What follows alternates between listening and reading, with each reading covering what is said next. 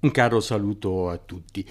Proseguiremo sul tema della pandemia portandovi a conoscenza di dichiarazioni fatte da personaggi illustri che hanno riflettuto su questo tema, sul perché della pandemia, su cosa eh, dovremmo aspettarci dopo la pandemia. Per esempio un importante libro che raccoglie riflessioni sulla pandemia è del filosofo italiano Giorgio Agamben, si intitola A che punto siamo. Alla pagina 12 egli scrive come di fronte alla crisi che sconvolse l'impero nel III secolo, Diocleziano e poi Costantino intrapresero quelle radicali riforme delle strutture amministrative, militari ed economiche che dovevano culminare nell'autocrazia bizantina, così i poteri dominanti hanno deciso di abbandonare senza rimpianti i paradigmi delle democrazie borghese, coi loro diritti, i loro parlamenti e le loro costituzioni per sostituirle con nuovi dispositivi di cui possiamo appena intravedere il disegno,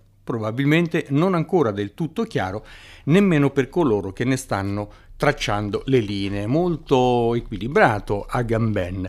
Ecco, noi ricordiamo che infatti eh, poco tempo fa la Chiesa ha ricordato i 1700 anni in, da, da quando è stata istituita la domenica come giorno di riposo. Sappiamo che secondo la Bibbia è il sabato e nel 300 d.C. Costantino invece fece ehm, forza diciamo agli ordinamenti biblici per trasformare il sabato in domenica. Quindi come vedete certe riforme hanno eh, durata e eh, risvolti veramente epocali, no? Però continua Agamben parlando della grande trasformazione che oggi molti eh, amano definire in un altro modo, per esempio il grande reset. No? E, ehm, dice Agamben che questa trasformazione è resa possibile eh, non con un nuovo canone legislativo, ma con lo stato di eccezione, cioè la pura e semplice sospensione delle garanzie costituzionali. E poi fa un'analisi da brivido, che può anche non essere condivisa, ma insomma, no? e dice in questo essa presenta dei punti di contatto con quanto avvenne in Germania nel 1933, quando il neocancelliere Adolf Hitler, senza abolire formalmente la Costituzione di Weimar, questo è importante, senza abolire formalmente la Costituzione, dichiarò uno stato di eccezione, oggi di emergenza potremmo dire, che durò per 12 anni e che di fatto vanificò il dettato costituzionale apparentemente tenuto in vigore. Mentre eh, nella Germania nazista fu necessario a questo fine il dispiegamento di un apparato ideologico esplicitamente totalitario, la trasformazione, dice Agamben, di cui siamo testimoni oggi, opera attraverso l'instaurazione di un puro e semplice terrore sanitario e di una sorta di religione della salute. Forse la nuova religione è questa, quella della salute? Perché chiosa Agamben? È praticamente quello che nella eh, tradizione delle democrazie borghese era un diritto del cittadino alla salute, si rovescia, oggi è stato rovesciato, senza che la gente sembra accorgersene, cioè è stato rovesciato in una obbligazione giuridico-religiosa che deve essere adempiuta a qualsiasi prezzo.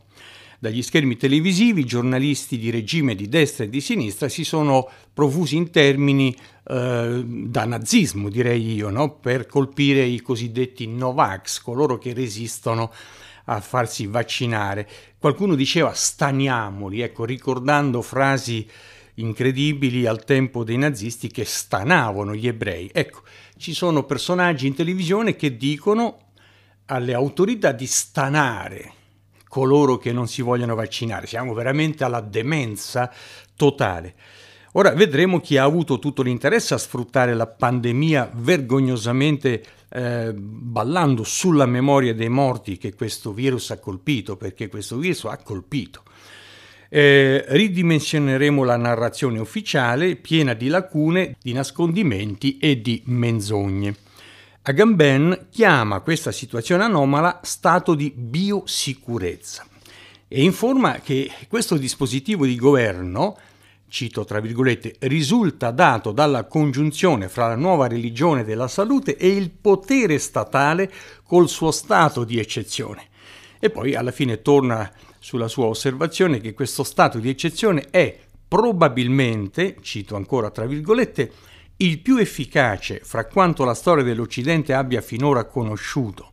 L'esperienza ha mostrato che una volta che in questione sia una minaccia alla salute, gli uomini sembrano disposti ad accettare limitazioni della libertà che non si erano mai sognati di poter tollerare né durante le due guerre mondiali né sotto le dittature totalitarie. E anche il vaticanista Aldo Maria Valli, in un brevissimo eh, libricino intitolato Virus e Leviatano, fa osservazioni analoghe anche se da un punto di vista diverso, no? E così osserva. Da un punto di vista politico, anzi di filosofia politica, a che cosa abbiamo assistito? Fin dall'inizio della quarantena, dice Aldo Maria Valli, ciò che mi ha colpito è come in quasi tutti i paesi e in particolare in Italia siano state immediatamente sospese le abituali procedure costituzionali. Nel breve volgere di alcuni giorni abbiamo smesso di fatto di essere una repubblica parlamentare. Il Parlamento è stato scavalcato e messo da parte e al suo posto la politica ha scelto di utilizzare lo strumento dei decreti della Presidenza del Consiglio. Voi direte, chiosa ancora Valli, c'era la necessità di agire in fretta.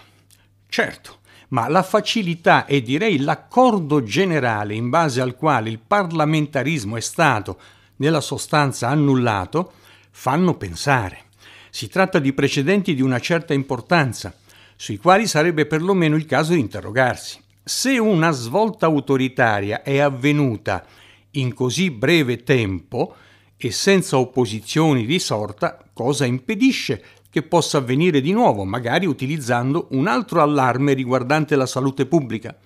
Se con tanta facilità è stato possibile rendere praticamente accettabile ciò che in una democrazia liberale di norma non lo è, chi ci garantisce che l'esperimento non possa essere ripetuto magari su scala più ampia e duratura?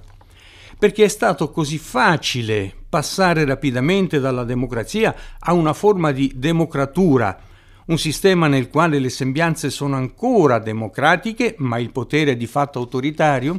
Quello che in sostanza diceva anche Agamben, no? Cioè Hitler non è che ha sospeso la Costituzione, ha fatto le cose sue nonostante la Costituzione. E oggi si può notare la stessa cosa. Certo, i parallelismi possono essere forzati, lo ammetto, ma per chi crede, per esempio, negli eventi finali della storia del mondo, dove ci sarà, secondo Apocalisse 13, un nuovo caos mondiale, a seguito del quale, per effetto del quale poi sarà istituita una legge che sospenderà tutte quante le norme democratiche, tutti i diritti, e allora queste parole di avvertimento, a mio avviso, dovrebbero allertare non angosciare, allertare in senso positivo soprattutto i credenti e in particolar modo gli avventisti del settimo giorno. Ascoltate ora come conclude la sua analisi Aldo Maria Valli.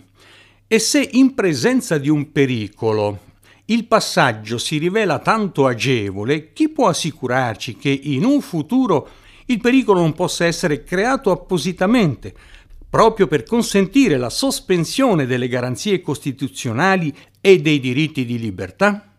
Bene, Aldo Maria Valli dà un'ultima indicazione che mi preme farvi conoscere, no? Egli critica anche la sua Chiesa, probabilmente è un cattolico, insomma, e dice il fatto che perfino la Chiesa cattolica abbia accettato le limitazioni e anzi si sia dimostrata più realista del re non dovrebbe essere considerato, come invece è avvenuto, del tutto normale. Infatti non è normale.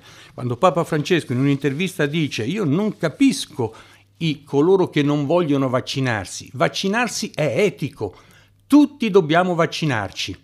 A me sembra di sentire echi di quello che un giorno sarà, anche se gli accostamenti, ripeto, sono sempre indebiti quando si chiamano in causa le profezie, ma se queste parole un giorno fossero trasformate in questa maniera, tutti coloro che non osservano la domenica non, non sono comprensibili, non sono etici. La domenica è etica, tutti dobbiamo osservare la domenica. Sono impazzito? Eh, la storia deciderà, insomma.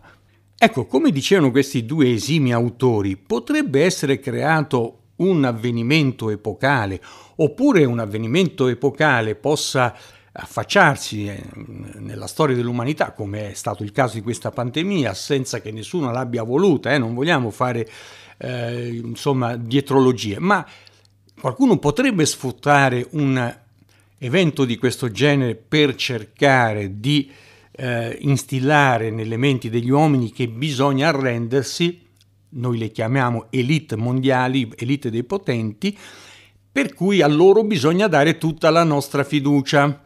Ripeto, le analisi di eh, Agamben e Valli vanno in questo senso. Se così facilmente oggi, a causa di una pandemia e per la paura di morire, abbiamo f- di fatto dato la possibilità alle nostre istituzioni di sospendere i diritti costituzionali e i diritti di libertà dell'uomo, domani non potrebbe accadere qualcosa. E in effetti, eh, da un incontro del club Bilderberg a Baden-Baden nel 1991, il eh, gruppo Bilderberg che raduna personalità ad alto livello di tutto il mondo che si riuniscono per decidere su come, secondo loro, migliorare il mondo no? e quindi stilano linee guida operative per poter poi, quando i vari personaggi convocati da tutto il mondo ritornano alle loro nazioni, per poter poi eh, insomma, portare avanti un piano comune. Questo non è complottismo, lo dicono proprio loro e lo dicono perché questo è, è fatto, secondo loro, ripeto, a fin di bene. Ma Rockefeller nel 91 a Baden-Baden disse quanto segue. Una sovranità sovranazionale esercitata da una elite intellettuale e da banchieri mondiali è senza dubbio da preferirsi senza esitazioni alla tradizionale autodeterminazione delle nazioni. Ora, io credo che lui ci creda al fatto che un'elite illuminata possa essere meglio, insomma, di tanti staterelli eh, ognuno autoreferente, no? Ma il problema è che appunto si ehm, dice che in caso di queste situazioni così eh, particolari, fuori dal comune, emergenziali, bisogna farsi guidare dagli esperti. Ora, chi ha eletto una persona esperto? Loro stessi che hanno in qualche modo eh, la volontà di poter dirigere con gli esperti il mondo secondo le loro eh, definizioni, secondo le loro interpretazioni. Ascoltate cosa dice Jacques Attali il 13 maggio 2009. Jacques Attali è stato un consulente, se vogliamo così, di Mitterrand e anche di Macron e nella rivista mh, Express dove mh, viene riportata una sua intervista lui eh, elogiava addirittura la crisi pandemica eh, rispetto alla crisi economica. Dice la crisi economica non dà i risultati che può dare una crisi pandemica. E ascoltate che cosa dice. La storia ci insegna che l'umanità evolve significativamente soltanto quando ha realmente paura e nel caso del Covid-19 ci viene detto che è pericoloso, la gente ha paura e qual è la soluzione? La vaccinazione, come se fosse un messia che risolve uno stato angoscioso. Quindi lui dice, quando la gente ha paura, in qualche modo è capace anche di rinunciare alla moralità, alle questioni etiche, si affida agli esperti. Ecco, la pandemia, ascoltate questo, che sta iniziando, quindi eravamo eh, ancora agli inizi della pandemia, eh, potrebbe far scatenare una di queste paure strutturanti poiché essa farà emergere, meglio di qualsiasi discorso umanitario o ecologico, la presa di coscienza della necessità di un altruismo quantomeno interessato, affinché prima della prossima crisi inevitabile si mettano in atto meccanismi di prevenzione e di controllo come anche processi logistici di un'equa distribuzione di medicine e di vaccini, Cosa stupenda, no? Insomma, prepariamoci a una pandemia organizzandoci per bene. Poi aggiunge, si dovrà per questo organizzare una polizia mondiale, un sistema mondiale di stoccaggio delle risorse e quindi una fiscalità mondiale. Si arriverebbe allora molto più rapidamente di quanto avrebbe permesso la sola ragione economica a mettere le basi di un governo mondiale. Ecco, ottimi intenti, no? il bene comune, il bene della nazione e quindi prepariamoci alla pandemia. Ma il problema è che auspicano questi personaggi tutti un governo mondiale, ma diretto da chi? Siamo sicuri che questo governo mondiale di super esperti sappia fare veramente il bene dell'umanità? Ecco, ricordiamoci che gli Stati Uniti eh, emisero il famoso Patriot Act che sospendeva tutte le libertà costituzionali in nome della salvaguardia della nazione contro il terrorismo, no? dopo il crollo delle torri gemelle. Bene, siamo attaccati, difendiamoci come? Sospendiamo le, eh, i diritti costituzionali. Quindi è molto facile, è ancora più facile, ripeto, come argomenta Attali, eh, con una pandemia dove la gente ha veramente, realmente paura di morire a causa di un nemico invisibile.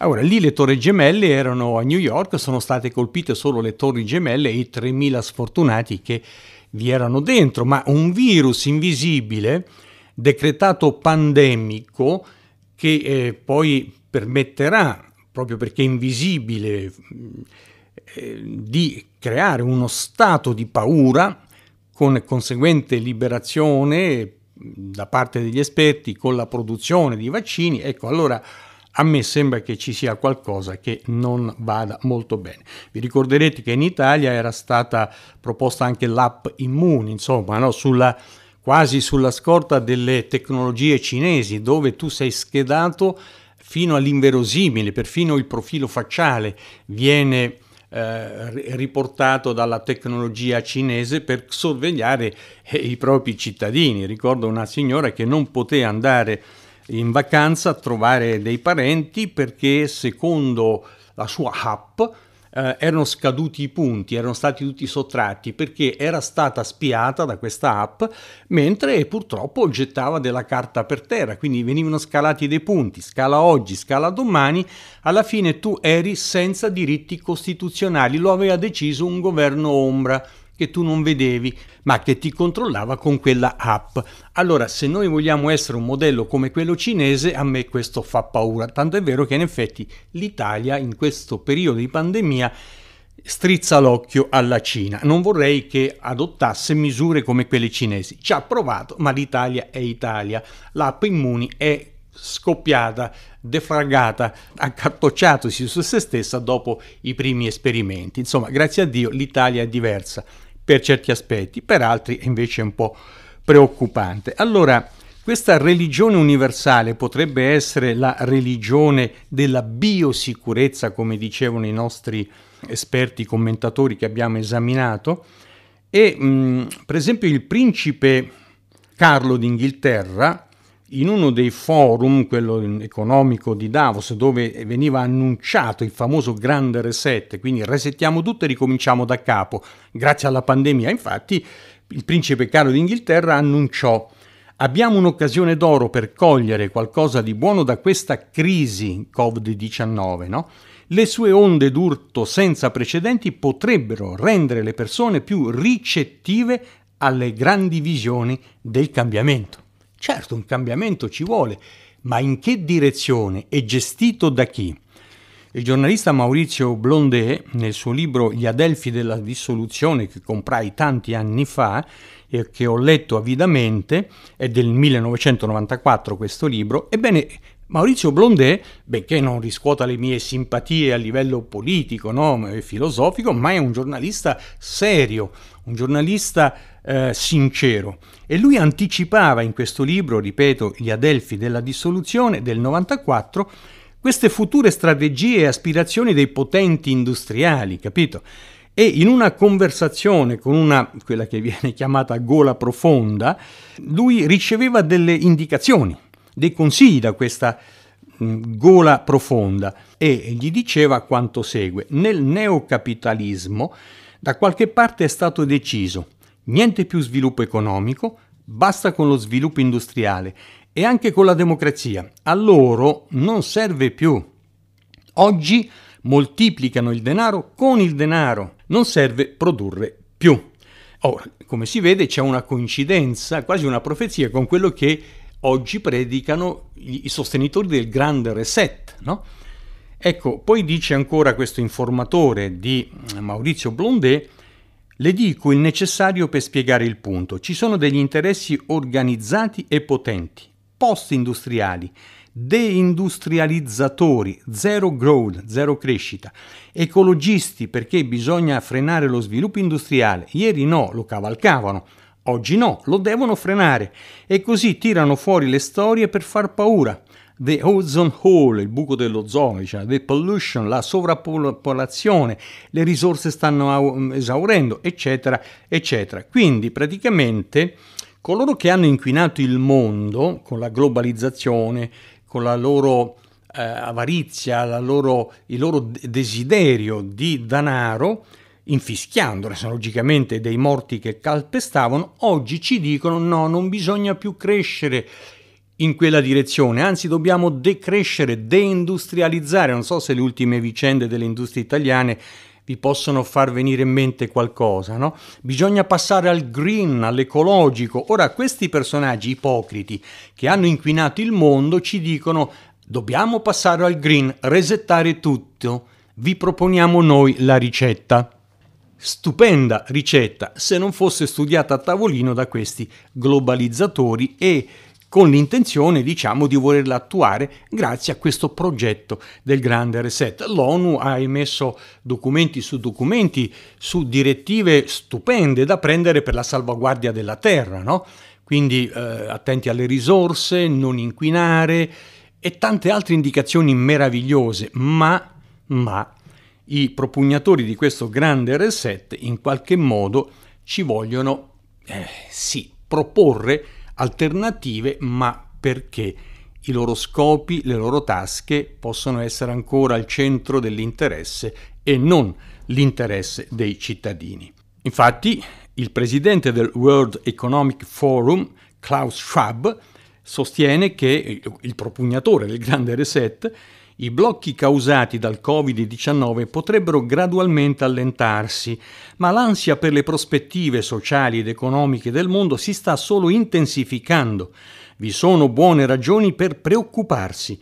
Una forte recessione economica è già iniziata e potremmo affrontare la peggiore depressione degli anni 30. Ancora paura, ancora paura. Ma da tutte queste situazioni di paura, chi ci guadagna sono sempre loro prima sfruttano il mondo, poi lo vogliono salvare, sempre per sede, sempre per sete di guadagno.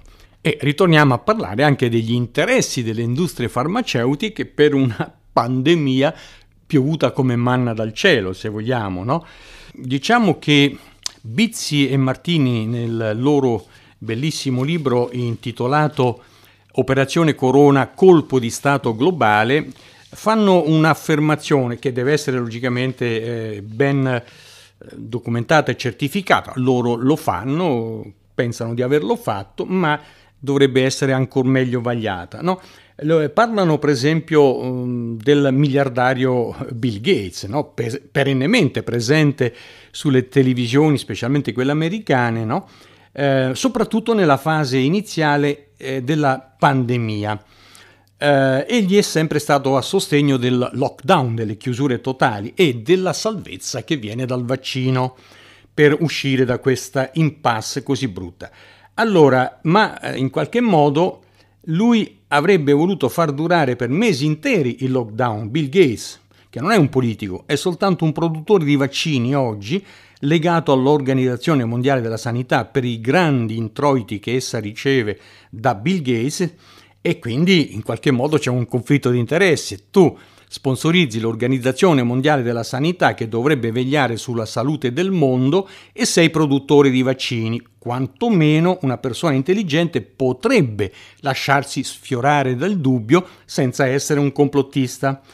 Allora, ehm, queste chiusure che auspicava mm, eh, Bill Gates erano, secondo Bizzi e Martini, eh, create ad arte per impedire che si creasse proprio una immunità di gregge naturale fra la popolazione, no?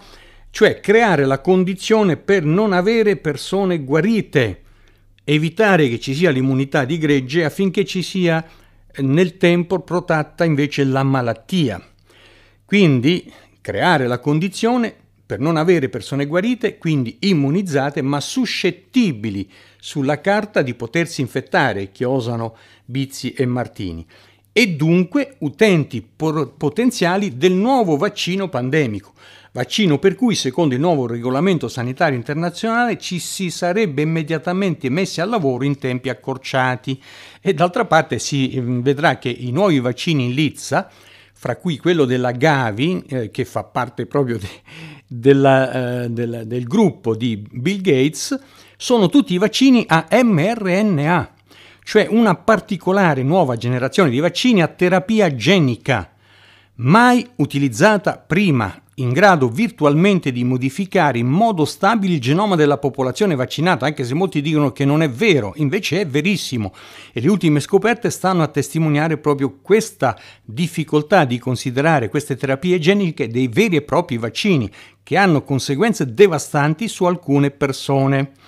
Allora, diciamo che questa terapia genica con mRNA, dicono Bizzi e Martini, potrebbe con una certa probabilità, quindi sono possibilisti anche loro, no? eh, potrebbe in qualche modo ehm, toccare il genoma della popolazione vaccinata e quindi potrebbe essere potenzialmente in grado, con una certa probabilità, ripeto, di essere trasmessa alle generazioni future se la sequenza trasmessa col vaccino dovesse inserirsi nel genoma di cellule germinali. Nessuno può dire è così oppure non è così si sta sperimentando appunto, ma su chi? Sugli esseri umani inconsapevoli. Questo già sarebbe qualcosa da condannare alla Corte Suprema dall'AIA, a tutti gli organismi giuridici. Ora, anche l'inoculazione su scala planetaria, perché è questo che vogliono, è questo che vuole Bill Gates, vaccinare tutto il mondo e il Papa è d'accordo, e quindi una vaccinazione a, su scala planetaria di un vaccino di questo tipo, concludono Bizzi e Martini, per l'intera popolazione mondiale può rientrare volutamente nella strategia di questi transumanisti, eugenetisti e maltusiani e crediamo che sia piuttosto chiaro ormai visti i dati e i diversi indizi in questo senso. Vediamo dunque convergere verso uno scenario pandemico diversi interessi farmaceutici, finanziari ed egemonici. Concludono il loro servizio i due autori che ho poi citato, con delle, delle date in cui praticamente eh, ci si preparava a degli eventi pandemici, niente di male, ripeto, non ci deve essere nessun pensiero complottista perché le autorità sanitarie e gli stati ipotizzavano ci sarebbero state le pandemie, quindi bisognava in qualche modo prepararsi. Allora ecco quanto segue dalla ricerca di Bizzi e Martini. Nel 2001, nell'ambito delle esercitazioni Dark Winter e Atlantic Storm, fu simulato un attacco di vaiolo negli Stati Uniti e a seguire una serie di attacchi di antrace. Nel 2017 ci fu una simul- simulazione di pandemia che venne sostenuta dalla Banca Mondiale e dalla Bill e Melinda Gates Foundation e ha avuto luogo al World Economic Forum di Davos, quindi vedete come questi personaggi sono tutti interconnessi. Nel 2018, l'anno successivo, i ricercatori ed analisti della John Hopkins University hanno condotto il famoso gioco di simula- simulazione CLAD X con membri della Casa Bianca e del Congresso degli Stati Uniti. La simulazione si basava su una malattia respiratoria dovuta a un virus prodotto artificialmente in un laboratorio. Uno dei risultati della simulazione è stato che i divieti di viaggio non hanno potuto impedire la diffusione del virus, perché il 50% della popolazione non aveva sintomi. Si immaginava che ci sarebbero voluti almeno 20 mesi per avere un vaccino disponibile, quindi rapidissimo, cosa assurda nelle tempistiche mediche, quelle vere. Eh? L'esercitazione, infine, Clade X, insegnava che sarebbe stato importante ridurre i tempi di sperimentazione del vaccino.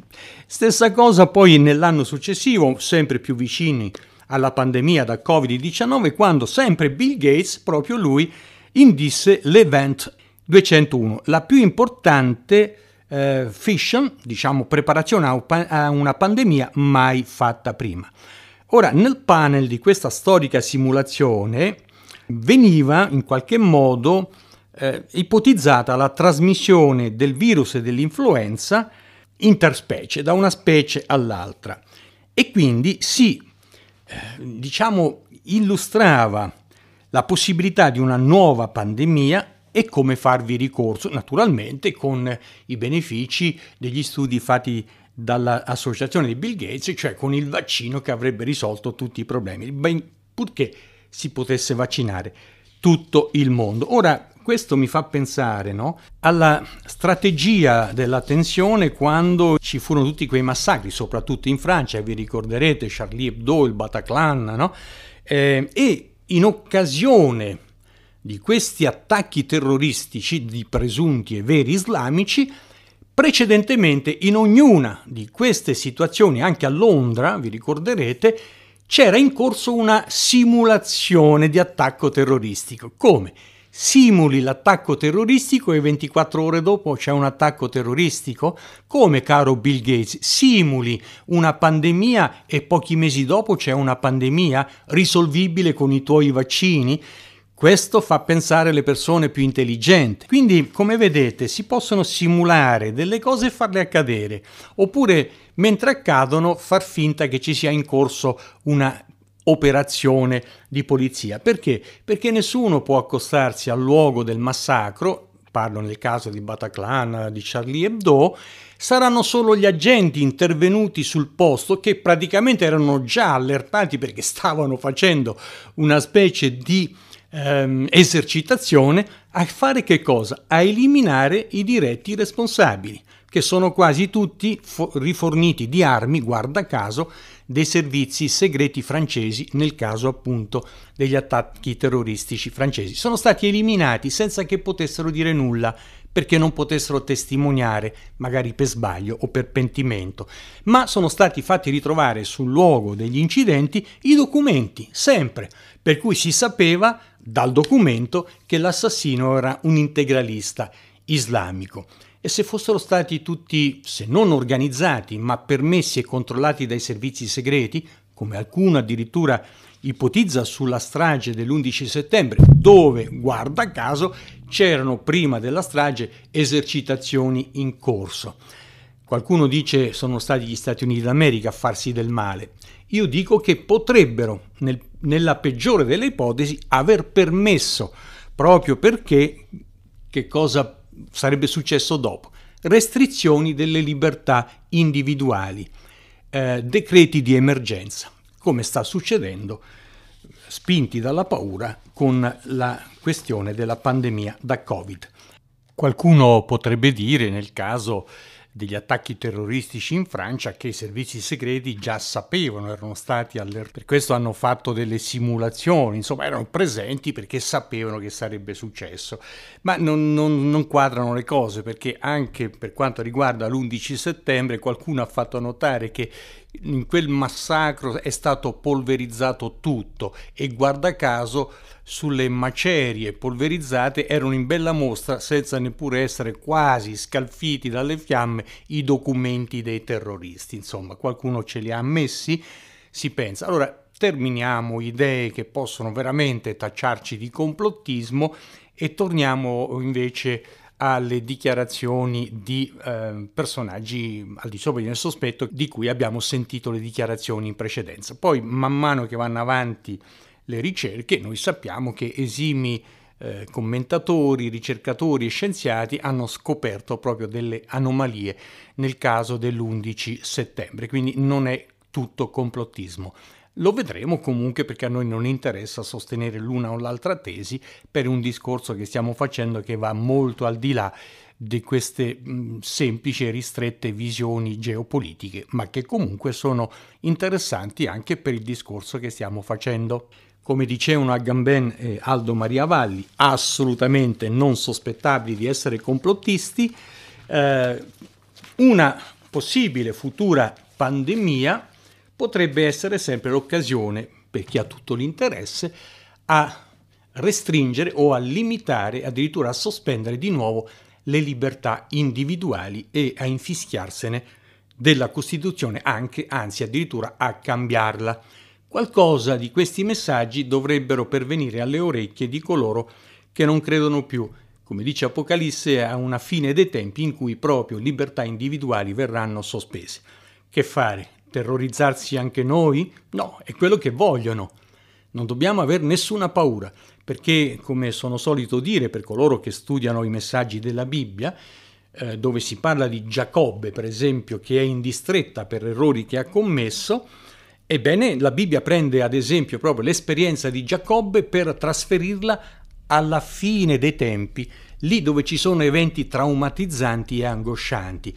E il testo biblico è stupendo e dice Giacobbe sarà in distretta, ma Giacobbe sarà salvato e ripete praticamente in una maniera diversa le stupende parole di Gesù quando, annunciando per la fine dei tempi momenti angoscianti e angosciosi, dice alzate il capo, cioè gioite, siate felici, perché la vostra redenzione è vicina. Nessuna pandemia ci può terrorizzare se crediamo in colui che ci salverà non dalla pandemia, ma all'interno della pandemia, che sia biologica, ecologica o economica, da qualunque pandemia, da qualunque fuoco acceso intorno ai figli di Dio, noi potremo essere salvati. Ripeto, non evitando il fuoco, ma scoprendo che all'interno della fornace ardente del fuoco un figlio degli dei, cioè Gesù Cristo, cammina col suo popolo e neppure un capello del popolo di Dio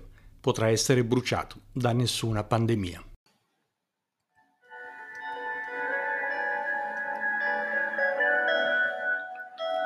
offerto da Che 2020, un progetto che punta a divulgare la parola di Dio nella sua integrità.